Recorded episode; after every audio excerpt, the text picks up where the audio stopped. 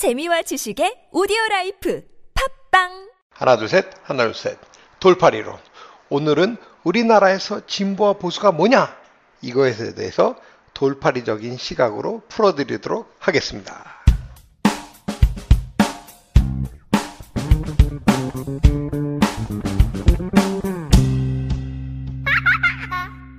먼저 정치적으로는 보수는 굉장히 군주주의, 엘리트주의를 추구하는 거고요. 진보주의는 민주주의를 추구하는 거예요. 조금 더 쉽게 말씀드리면 보수주의는 되도록이면은 정말로 좋은 결정을 할 수 있을 것 같은 사람, 이런 사람들한테 힘을 실어줘서 그런 사람들이 사회의 주도권을 지게 하고 강력한 리더가 있게 하고 뭐 리더 중심 그리고 점점 힘을 한쪽으로 모으는 것 그게 어떻게 보면 보수주의고 진보주의는 그냥 권력과 권한을 점점 퍼뜨리는 거예요. 점점 퍼뜨리는 거. 각자 알아서 할 거다. 아니 정말로 좋은 리더가 나타나면 그때 그때 우리가 그냥 그 사람들 따를게. 뭐 니네들이 이 사람이 리더다 따르라 이러지 말라 이거예요. 리더는 국민이 정하는 거지. 지가 나서 가지고 내가 리더다. 이런 거는 우리가 못 받아들이겠다라고 생각하는 거. 그런 사람들이 진보라는 거죠. 그리고 이걸 또 사회적으로 놓고 보잖아요. 아, 그러면 이제 여기서 이제 우리가 흔히 보는 충돌들이 여기서 있습니다. 세대 간의 갈등도 여기서 보면 좀 많이 나오고요. 보수적인 사람들은 굉장히 집단주의를 중요시 생각합니다.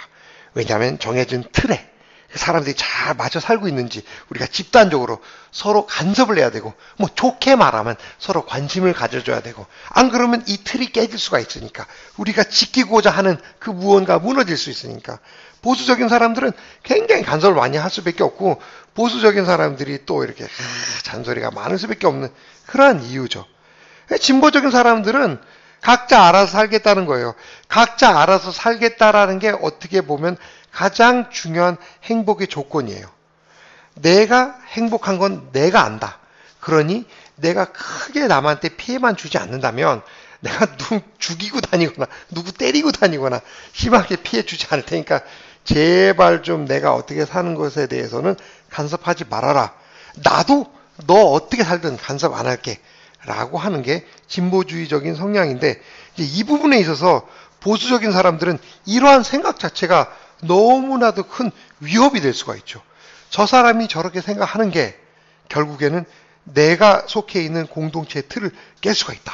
라는 생각을 가지고 있기 때문에 어떻게 보면 진보적인 사람들보다 보수적인 사람들이 상대방의 생각에 대해서 더 큰 위협을 느껴요. 진보적인 사람들은 보수적인 사람들의 생각에 사실 위협을 느끼진 않아요. 답답할 뿐이에요. 아이고 참네. 아유 답답해. 이럴 뿐인데 어, 보수적인 사람은 저 진보적인 성향이 있는 사람들 때문에 이 사회가 망할 수도 있다라고 하는 정말로 뭐 진보적인 사람 입장에서 보면 망상인데 보수적인 사람 입장에서는 굉장히 큰 위협을 느낄 수밖에 없다라는 거죠. 그리고 이 진보와 보수라는 것은 상대적인 거예요. 하나만 있으면 이게 진보인지 보수인지 알 수가 없어요. 두 개 이상의 생각이 있어야 아 상대적으로 얘가 진보고 상대적으로 얘가 보수구나라고 하는 것을 알 수 있어요. 그러니까 보수라는 것은 어떻게 보면은 차가운 물이고 진보라는 것은 뜨거운 물이라고 놓고 봤을 때 38도짜리 여러분 뜨거운 물에 이렇게 들어가시잖아요. 그럼 처음에 되게 뜨겁잖아요. 어, 뜨끈뜨끈해. 이러다가 41도로 가보세요. 그럼 어우, 되게 뜨겁거든요.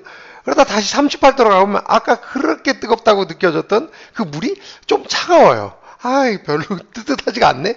라는 생각이 드는 거죠.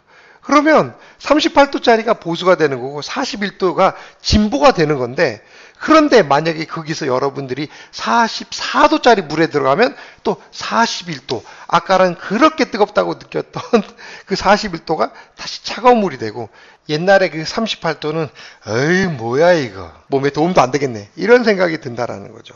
상대적으로 두 개 이상 있어야 진보인지 보수인지 알 수 있고 그래서 그런 말이 성립이 가능한 거예요. 우리나라의 굉장히 진보적인 사람도 유럽에 가면 굉장히 보수라는 거죠. 그러니까 우리나라는 지금 영도에서 한 20도 사이를 지금 이렇게 싸우고 있다면 진보와 보수가 유럽은 이미 150도 하고 100도가 싸우고 있어요. 야, 유럽의 보수는 우리나라 보수랑 달라요. 야, 우리 뜨거워질 만큼 뜨거워졌어. 이제 거의 기체가 되고 있잖아. 그러니까 너무 그렇게 나가지 말자. 라고 얘기하는 게 어떻게 보면 이제 유럽의 보수고 거기에 있는 진보들은 야, 안 돼. 우리가 물로 끝날 게 아니야. 우리는 기체도 될 수 있어. 더 뜨겁게 우리가 더 발전하자. 라고 얘기하는 거죠. 그러니까 우리나라 20, 30도의 진보가 유럽 같은 데 가면 어, 허걱, 어, 이쪽은 정말로 진보적인 사람들이구나. 그리고 그 유럽 사람들이 우리나라의 보수를 보면 어떤 생각이 들겠습니까? 어이구야. 야, 이런 사람들이랑 어떻게 사냐? 라는 생각을 하지 않겠어요? 너무나도 너무나도 보수적으로 느끼지 않겠어요?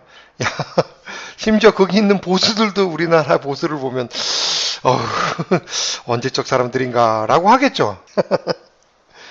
그리고 더 큰 차이는 유럽은 이미 민주주의를 정착해놓고, 그리고 이제 더 민주적으로 갈 거냐, 아니면 이 정도에서 머물 거냐, 라고 하는 그 진보와 보수의 대결이라면, 우리나라는 민주주의를 할 거냐 말 거냐의 대립이거든요.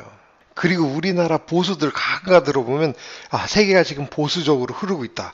그러니까 우리도 좀 보수적으로 흘러야 된다라고 했는데 이 보수적인 것, 상대적인 것, 우리나라보다는 훨씬 더 진보적인 그런 상태에서 조금 더 그 진보의 속도를 늦추자 하는 얘기고 우리나라는 저 뒤에 있습니다. 저 뒤에. 우리나라는 아직 멀었어요. 지금 진보라고 생각하는 사람이 보수가 될 만큼 새로운 진보가 나오고 그 사람이 보수가 될 만큼 또 새로운 진보가 나오고 그 진보라고 했던 사람이 보수가 될 만큼 새로운 진보가 나오고 이걸 한 대여섯 번을 해야 대여섯 번을 해야 그나마 그렇게 꽉 막힌 나라는 아니군요 라는 소리를 들을 텐데 지금의 모습이 참 답답하기만 합니다.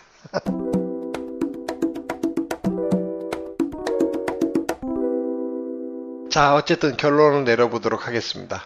민주주의를 놓고 봤을 때, 야, 이제 우리도 좀 민주주의 좀 하자. 좀 제발 좀 진보. 아이구야, 무슨 말이냐. 팔자 좋은 소리하고 앉아있네. 민주주의는 얼어 죽을. 아직까지는 강력한 리더 중심으로 우리는 제대로 된 역사관을 가지고 살아야 돼.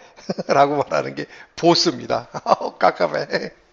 자, 우리나라에서 진보와 보수가 무엇인지 오늘은 이 정도만 정리하고요.